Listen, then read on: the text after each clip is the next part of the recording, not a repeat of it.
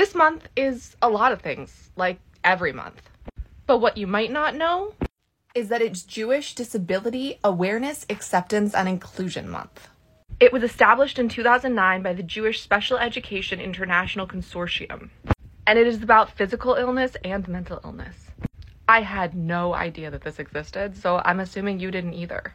I learned about it from this reformjudaism.org article. By participating in Jewish Disability Awareness, Acceptance, and Inclusion Month, we and you do the following raise awareness for how people with disabilities and mental conditions have been regarded by Jewish and secular society and how that impacts our own actions. Underscore the importance of choosing one's own Jewish journey. Encourage Jews around the world to become genuinely empathetic and welcome towards people with disabilities and mental health conditions.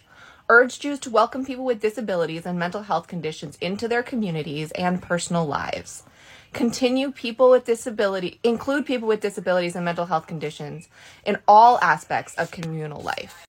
Learn how to be a better ally and advocate for the rights of people with disabilities and mental health conditions. And support people with disabilities and mental health conditions to make their own decisions about how they want to belong to their Jewish community. So, how are you going to celebrate Jewish Disability Acceptance, Inclusion, and Awareness Month? Comment below and let me know. Shortcast Club